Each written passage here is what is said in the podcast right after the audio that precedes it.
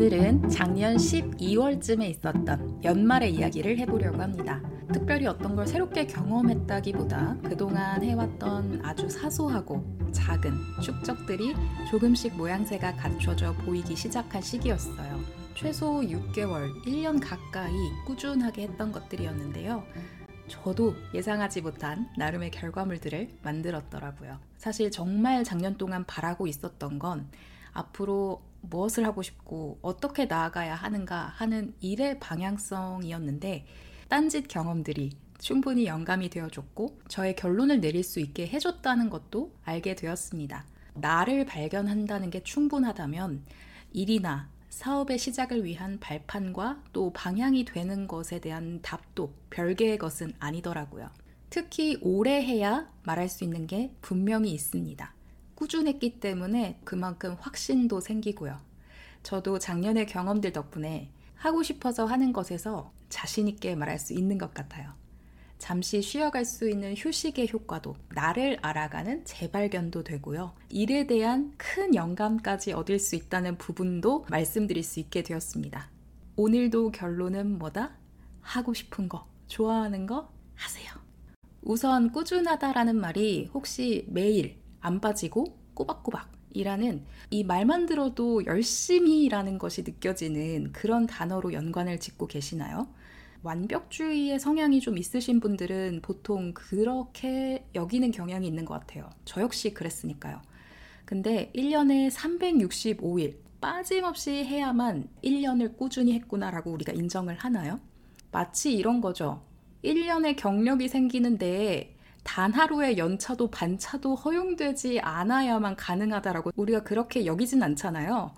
마찬가지죠. 300일을 해낸 뭔가도 뭐 200일을 해낸 뭔가에 몰입하는 것도 어쨌든 우리는 꾸준하다라고 인정합니다. 너무 부담 느끼지 말고 언제든지 내가 놓치지 않고 틈틈이라도 계속 해내고 있다면 그게 충분하다 싶어요. 저도 그런 경험으로 배운 것 같고요. 일단 제가 작년에 꾸준히 한 것 중에 여러 가지를 소개를 해보려고 하는데 오늘은 라디오를 들었다라는 점으로 소개를 해보려고 합니다.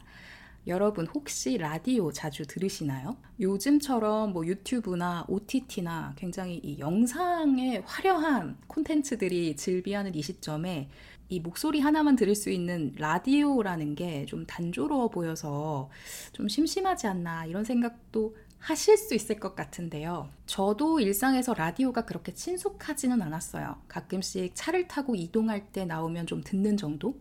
근데 이 라디오가 가만 보면 좀 매니아층이 확실하시더라고요. 일단 꼬박꼬박 챙겨 들으시는 분들 되게 많으시더라고요. 그리고 또 이 방송을 진행하시는 분들한테도 이 로망 중에 하나가 항상 손꼽힌 게 바로 이 라디오 DJ라는 자리라는 것도 있죠. 그러다 보니까 이게 분명히 어떤 매력이 있는 건데 제가 그냥 예상하는 정도, 그냥 몇 번 들었던 것으로만 느껴지기에는 뭔가 다른 게 있을 텐데 라고 생각을 해봤는데 어쩌다 신기하게 제가 작년에 꾸준하게 라디오를 듣는 계기가 생기면서 제대로 체감할 수 있었던 것 같습니다.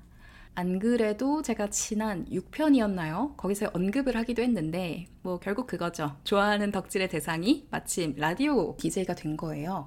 처음부터 막 안 빠지고 꼬박꼬박 들었냐? 그건 절대 아니에요. 이게 진짜 꼬박꼬박은 좋아하는 것과 별개예요. 이 노력의 영역이잖아요. 초반에는 저도 거의 안 들었고, 왜냐하면 어색하니까.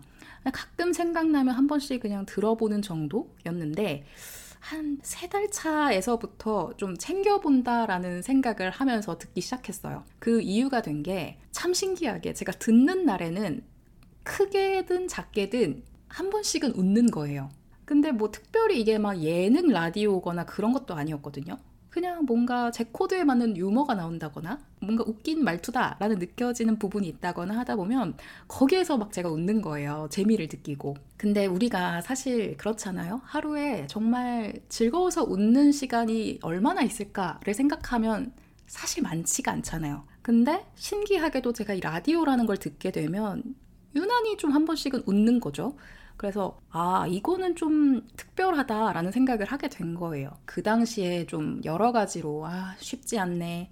자기 개발도 했다가 또 포기하다가 힘들다고 또 뭐 망하다가 막 이런 경험들을 계속해서 반복하다 보니까 안 그래도 굉장히 저도 힘들었던 마음을 가지고 있었는데 잠시라도 내가 두 시간 동안 라디오를 들으면서 웃을 수 있다라는 부분에 대해서는 저도 저 나름대로 투자를 한 거죠.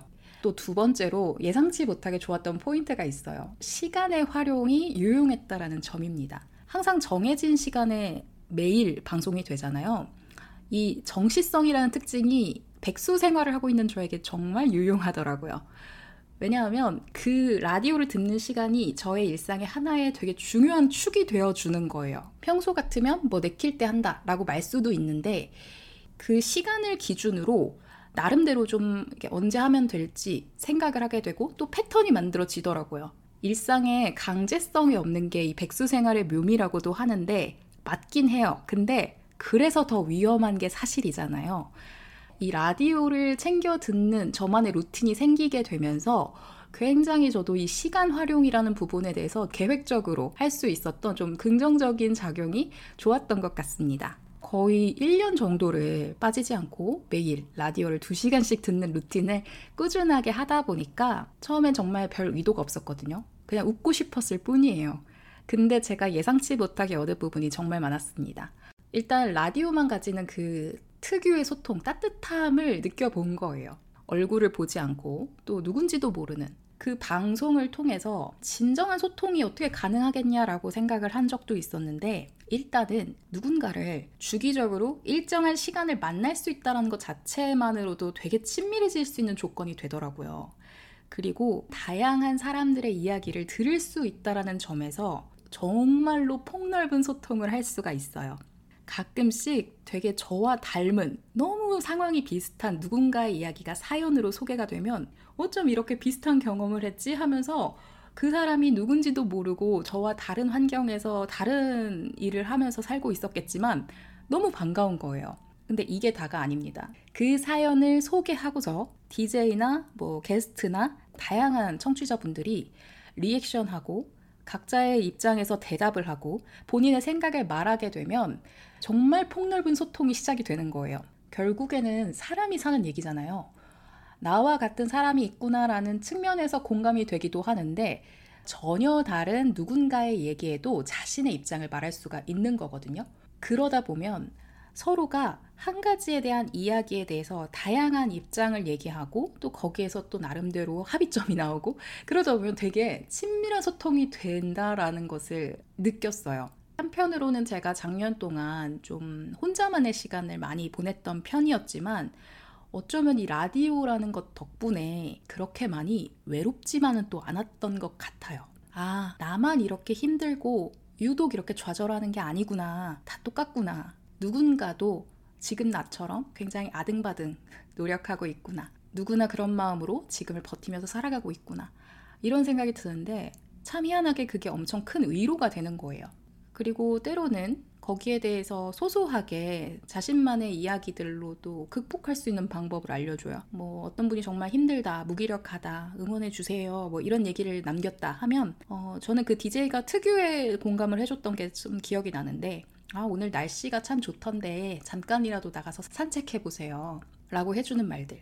그게 되게 특별하진 않지만 그 안에 느껴지는 마음이 있더라고요. 어느 날은 그게 유독 저한테 꽂히는 날이 있거든요. 그러면 그 말이 엄청 고맙고 공감이 많이 되죠. 그 라디오를 매개로 정말 자연스럽고 또 친밀한 진짜의 소통이 이루어질 수 있는 거더라고요. 그리고 때로는 힘이 필요하다, 위로해주세요 라는 얘기에 제가 먼저 아, 이분을 정말 위로해주고 싶다라는 마음도 들더라고요. 그만큼 저도 많이 회복이 됐다라는 뜻이겠죠. 그럼 그럴 때 실시간 채팅 같은 걸로 메시지를 남겨요. 그분이 당연히 읽지는 못하지만 그냥 제가 느끼는 만큼 다 쓰면 하고 표현을 하는 거죠. 근데 간혹 가다 그런 게 또 읽혀요. 그러면 그분이 또 진짜 들을 수 있는 상황이 되기도 하고요. 만난 적도 없고 누군지도 모르지만 이게 정말 마음만으로도 가능할 수 있는 소통이 된다라는 걸 그때 경험을 해본 거예요. 너무 재밌는 거죠. 어, 되게 방송이라서 막 막연하고 그냥 불특정의 그냥 누군가가 들으면 들을 수 있는 그냥 이런 정도로 생각을 했는데 조금씩 조금씩 제가 그 안에 있는 사람들의 이야기에 귀 기울이고 그리고 그 안에 있는 사람들의 이야기에 좀 공감을 하면서 저도 한마디 한마디 전달을 해보다 보니까 좋았던 경험들을 많이 할 수 있었습니다. 그렇게 한 6개월 차가 됐고 그게 작년 연말 12월이었는데 그 12월이 너무 항상 빵빵 터지는 이벤트들이 많았던 게 이 문자 타율이 너무 좋았던 거예요, 그때. 그래서 그때는 제가 남긴 어떤 멘트도 굉장히 반응이 좋았던 기억이 나요. 그래서 저는 그때 느낀 게, 아, 진짜 진심은 어떻게든 통하는구나, 라는 생각을 했었던 것 같은데요. 참 신기했고, 또 재미있었던 경험이자, 저한테 많은 깨달음을 느끼게 했던 그런 묵직한 순간들도 많았습니다. 제가 작년 동안 저에게 하는 질문이 있었어요. 내가 진짜 하고 싶은 게 뭐야? 라는 거였거든요. 여러 경험들을 하면서 저를 알아갈수록 본질에 집중하는 답을 찾기 시작했어요. 영향력 있는 사람이고 싶다라는 게 제 답이더라고요. 강사였을 때는 뭐 교육생에게 실질적인 도움을 줄 수 있는 그런 좋은 영향을 주는 강사이고 싶었다라고 한다면 뭐 교육이 아니더라도 공감을 할 수 있고 위로를 줄 수 있고 정서적으로 지지도 해줄 수 있는 역할로 좋은 영향을 주는 사람이 되는 것도 참 좋겠다라는 생각을 작년 동안 참 많이 했던 것 같아요. 어떤 직업이나 직책에 가둬지지 않고 경험하고 생각을 하다 보니까 그게 결국에 저를 더 폭넓은 깨달음을 할 수 있게끔 도와주었던 것 같아요. 중간중간 감사한 행운들을 많이 만나면서 아주 조금은 할 수도 있을 것 같아 라는 희망도 느꼈던 것 같고 스스로를 또 믿을 수 있었던 힘이 자연스럽게 생긴 것도 같고요. 그래서 결국 이렇게 첫 시작도 라디오를 닮은 오디오 컨텐츠로 시작하게 되는 것 같습니다. 무엇보다도 이 오디오 컨텐츠만큼은 제가 전할 수 있는 메시지를 따뜻하고 진솔하게 전할 수 있을 거라 믿었기 때문이었어요. 오디오라는 매체만큼 정말 완벽하지 않아도 더 완벽해질 수 있는 게 없는 것 같거든요. 제가 라디오를 정말 애정하는 마음으로 들으면서 느꼈던 게 뭐였냐면 뭐 제작진의 의도라든지 DJ의 진행 뭐 이런 것보다 청취자에 따라서 결국엔 그 프로그램에 대한 완성도가 달라지는 거다라고 저는 생각했거든요. 사실 그 DJ가 공교롭게도 제가 이 오늘의 쉼표를 시작하는 시점에 맞물리면서 하차를 했어요. 정말 너무 슬펐어요. 근데 떠나면서까지 하는 말이 뭐였냐면 자기가 잘 했는지를 잘 모르겠대요. 본인이 열심히 그만큼 해야겠다라는 생각에서 나오는 말이었다라는 걸 다 알거든요. 근데 듣는 입장이었던 저는 그 말이 너무 안타까운 거예요. 왜냐하면 너무 저는 재미있었거든요. 진짜 이렇게 라디오라는 것 자체에 대해서 찐팬이 될 정도로 너무너무 그 프로그램의 분위기도 좋아했고 모든 것들이 다 재미있다라고 생각을 했었는데 뭐 간혹가다 취향에 따라서 그걸 싫어하는 분도 있었겠죠. 근데 알바예요? 나는 재밌다니까. 그래서 저는 안 빠지고 그렇게 들었던 건데 그 DJ가 가지는 부담을 저는 이해를 해요. 근데 많이 가질 필요가 없다라는 걸 청취자였던 입장에서 오히려 저는 배웠던 거죠. 저도 어쩔 수 없는 이 완벽주의 출신이라서 지금도 사실 자꾸 삐죽삐죽 나와요. 그리고 가끔 제 가족이나 친한 친구들이 어, 이번 주 잘 들었어 라고 얘기를 해주면 너무 궁금해요. 진짜 재밌는 거 맞나? 왜냐하면 저는 좀 부족하다라고 느낄 때가 좀 있거든요. 근데 제 생각만큼 그런 부분은 의식을 안 하는 거예요. 심지어 예상도 못한 포인트로 재미있다라고 느끼고 의미가 있다라고 본인들 나름대로 해석을 하면서 이해를 하더라고요. 그때 다시 느꼈죠. 아, 맞아. 내가 청취자일 때 이랬지. 맞아. 한편 한편 완성도를 기한다고 들으시는 분들이 내 의도대로 듣지 않을 수 있다라는 거를 다시 한번 깨닫고 또 물론 제가 할 수 있는 최선은 다 하지만 결국엔 이 컨텐츠의 완성은 들어주시는 분들이 해석하기 나름이고 재미있게 들어주시는 나름이다라는 것을 다시 한번 생각하면서 저도 마음을 많이 가볍게 내려두는 것도 배우고 있습니다.